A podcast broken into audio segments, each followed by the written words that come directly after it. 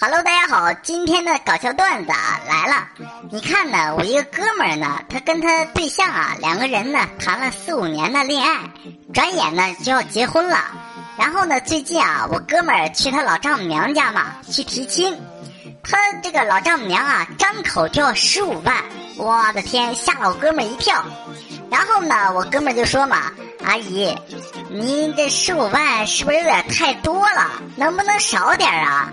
你说你也是当妈的，你也有两个儿子，你看啊，以后如果啊你儿子结婚的时候，对面也要这么多钱，你能出得起吗？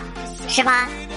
你看呢，然后他老丈母娘啊就点了点头，思考了很久，最后呢给我哥们要了三十万，我的天，这是什么操作？